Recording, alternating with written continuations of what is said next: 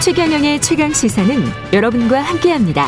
짧은 문자 50원, 긴 문자 100원이 드는 샵 9730. 어플 콩과 유튜브는 무료로 참여하실 수 있습니다. 네, 오늘은 미얀마에서 쿠데타가 일어난 지 100일이 되는 날인데요. 봄의 혁명이라 불리는 미얀마 시민들의 투쟁 뜨거웠지만 내전 가능성까지 거론되는 상황 여전히 심각해 보이고요. 태국 방콕에 있는 KBS 김원장 특파원 전화로 연결해서 자세한 현지 소식 들어보겠습니다. 약간 음성이 어, 늦게 들립니다. 예, 이 점 참조해 주시기 바랍니다. 현재 미얀마 상황부터 여쭤볼게요. 민주화 시위 또 군경의 폭력 진압 이게 지금 계속되고 있는 거죠, 김원장 특파원? 네, 어, 큰 시위는 사실상 불가능한데요. 이 군경이 언제든 어디서든 발포하니까 여기저기서 예. 시위가 큰 시위가 없는데도 어, 여기저기서 시민들이 총에 맞아 죽고 있습니다. 아, 이달 들어서만 제가 지금 어, 계산을 해보니까 22명이 죽었고요. 예. 며칠 전에는 15살, 음, 그러니까 9학년 학생도 총에 맞아, 린잔이라는 지역에서 총에 맞아 죽었고, 예. 토요일 날 그 유명한 시인 깨띠라는 시인이 있는데 예, 예, 죽어서 그 다음 날 가족에게 시신이 왔는데 장기가 없는 시신이 왔다 이렇게 현지 언론이 어. 보도하고 있고요. 예. 예, 깨띠는 그 어, 그들은 머리를 쏘지만 혁명은 우리 가슴 속에 있다, 뭐 이런 시를 썼나 봅니다. 그래서 그 시가 지금 빠르게 퍼지고 있습니다. 이 군이 시위 진압하면서 발포도 하지만 아시다시피 뭐 별다른 이유 없이 쏘기 때문에 미얀마 시민들이 쓴 SNS를 보면 독재라고 부르는 것보다 이 테러리스트라고 부르는 경우가 훨씬 많습니다. 테러리스트라는 표현이 적합하겠네요. 독재, 독재 네. 테러리스트들이네요. 이게 지금 현재 현지가 지금 통신도 차단되고 취재 보도도 다 통제되고 있죠. 그렇습니다. 네. 어, 그렇지만 인터넷을 24시간 통제할 수는 없잖아요. 예. 음, 미얀마도 산업이 돌아가야 되고, 뭐. 인터넷 24시간 막, 막으면 증시는 어떻게 돌릴 겁니까? 예. 군부도 아마 인터넷 없이는 안 될 겁니다. 그러니까 중간중간 풀어주면 음, 그때 이렇게 그때. 쫙 올라오고 국민들이 소통하고 그렇습니다. 네. 예. 그러면서 이제 그런 상황에서 인터넷으로 현지 상황을 접하고 있는 거죠? 그렇습니다. 예. 그, 그리고 이제 아시다시피 이제 언론을 거의 다 폐간시켰습니다. 어, 뭐, 이, 미얀마 현지 언론을? 미얀마, 네, 예. 네.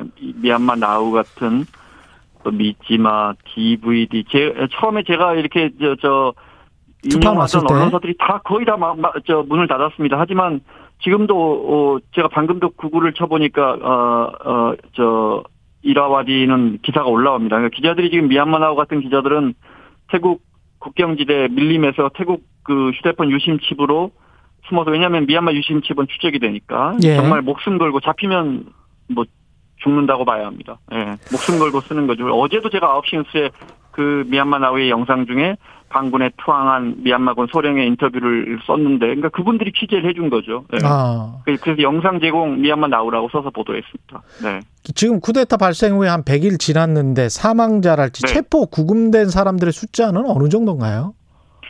AAPP라는 홈페이지가 있습니다. 거기 예. 들어가 보면 사망자의 신원, 사진, 직업, 나이, 심지어 음. 어디 어디에 총을 목덜미에 총 맞았다 이렇게 다 정리되어 있습니다. 매일매일 예. 정리가 됩니다. 예. 제가 방금 확인했더니 아 781명이 사망했고요. 781명. 네. 3,843명이 여전히 구금돼 있고 1,561명이 수배 중인데 이거 별 의미 없습니다. 왜냐하면 수배 중인 사람은 수배하고 잡, 잡는 게 아니니까요. 그렇죠. 제가 훨씬 더 죽었을 그, 가능성도 높네요. 그죠? 아 그렇습니다. 그리고 저 지금 뭐 어디로 잡혀가서 어떻게 됐는지 모르는 가족들이 너무 많으니까요. 예. 아니 근데 국민들 생계나 생활은 이런 상황이면 어떻게 되나요? 어, 어 많이 어려워지고 있는 거죠. 어, 유행 개발 계획이 내년까지 미얀마 미얀마가 5,500만 명 됩니다. 예. 그런데 그 중에 한 2,500만 명이 1.1달러 하루에 1.1달러로 생활하는 빈곤층으로 추락할 것이다 이렇게 경고했고요. 실제 현지 분들 어. 네 물가가 너무 오르고 있고 어 디젤 같은 경우에 에, 1리터에 500잣 하던 게 지금 900잣 넘어가니까 아. 거의 생활 물가가 뭐 폭등하고 있다. 예. 원래 아시잖아요. 자국의 화폐 가치가 추락하면 폭락하면 이렇게 수입에 의존하는 경제는 안에서 뭘 그렇죠. 만들지 못하는 경제는 물가가 예. 치솟기 마련입니다. 전부 수입해서 써야 되니까. 미얀마 같은 경우는 또 자원보국이니까 예. 그렇습니다. 그렇습니다. 음. 예를 들어 봉제 공장도 미국이나 중국, 유럽 쪽에서 발주를 해야 되는데 이런 서방 세계 쪽에 발주가 끊기면서 공장이 다 문을 닫았습니다. 그러니까 일자리가 끊겼고 음. 10여 년 전부터 정말 투자가 아 굉장히 물밀듯이 들어왔는데 이건 지금 뭐 누가 투자하겠습니까? 네. 네. 올해 미얀마가 동남아 최빈국 중 하나 10년 전부터 이제 개방하고 문민정부 들어서고 뭐 중국, 싱가포르, 일본, 우리나라 이런 굉장히 많이 투자해서 해마다 6% 8% 이렇게 성장하다가 올해 이제 유엔의 최빈국 지정에서 벗어날 예정이었는데 딱 그 지점에서 음. 쿠데타가 난 겁니다. 안타깝네요. 근데 이게 그 중국의 영향 이야기를 많이 하는데 중국이 대체 이제 미얀마에 어떤 정도의 영향력을 가지고 있는 건가요?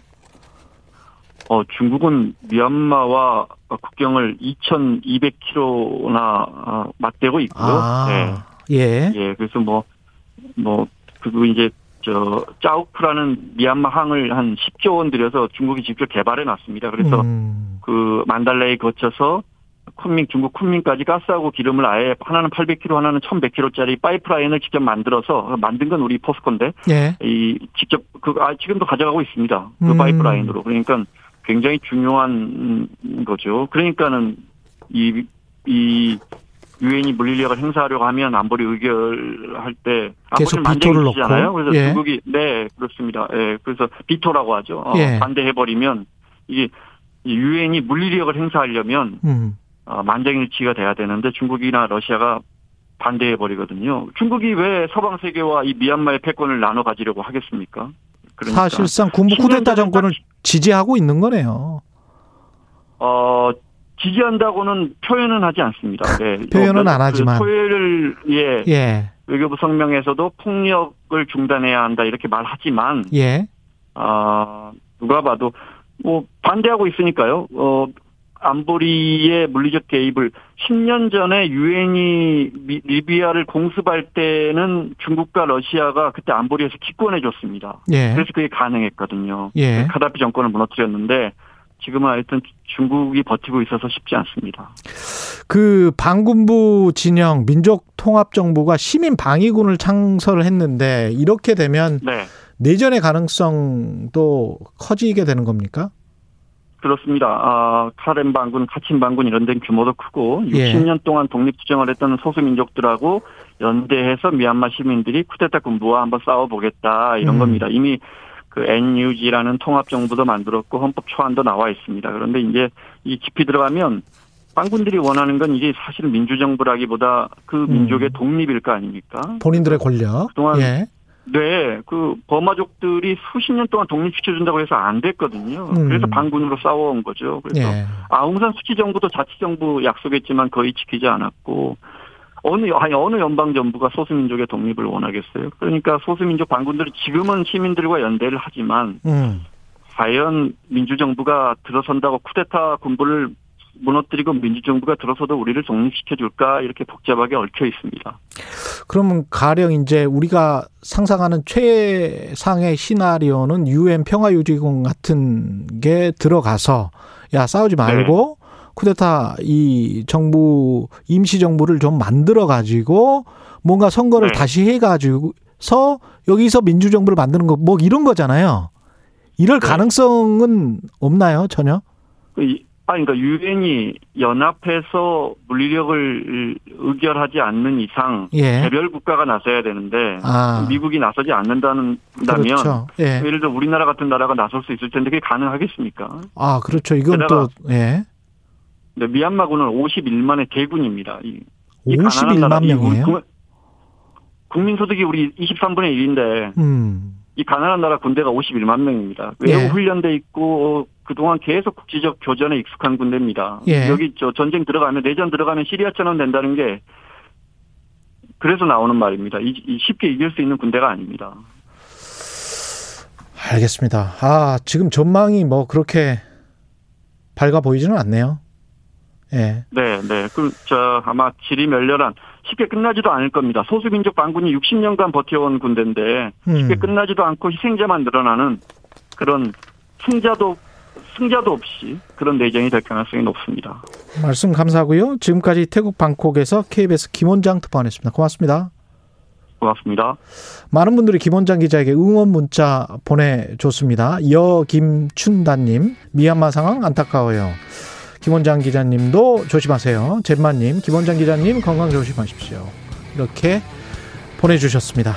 예, 5월 11일 화요일 KBS 일라디오 최경련의 최강시사 오늘은 여기까지고요. 저는 KBS 최경련 기자였습니다. 고맙습니다.